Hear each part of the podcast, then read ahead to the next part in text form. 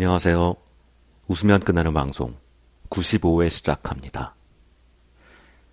오늘의 주제는 우유입니다. 우유. 제가 우유를 정말 좋아하거든요. 다 컸지만 어, 아직도 우유를 정말 좋아합니다.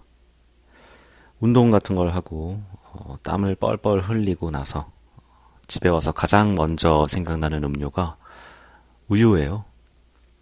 탄산음료나 뭐 포카리 스웨트, 차가운 물 이런 거를 제치고 저는 우유가 있으면 우유부터 마십니다. 차가운 우유.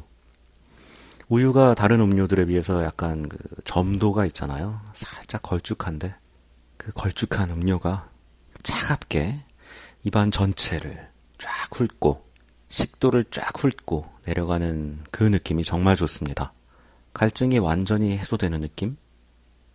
그렇게 몸이 시원해지고 어, 또 우유의 장점이 음, 화장실을 보내줘요. 제가 우유를 좀 잘 소화를 못 시키는 편인지 어, 저는 항상 우유를 마시면 화장실을 가거든요. 그것도 너무 좋습니다. 시원하죠. 어, 어째도 시원하네요. 차가워서 시원하고 화장실에서도 시원하고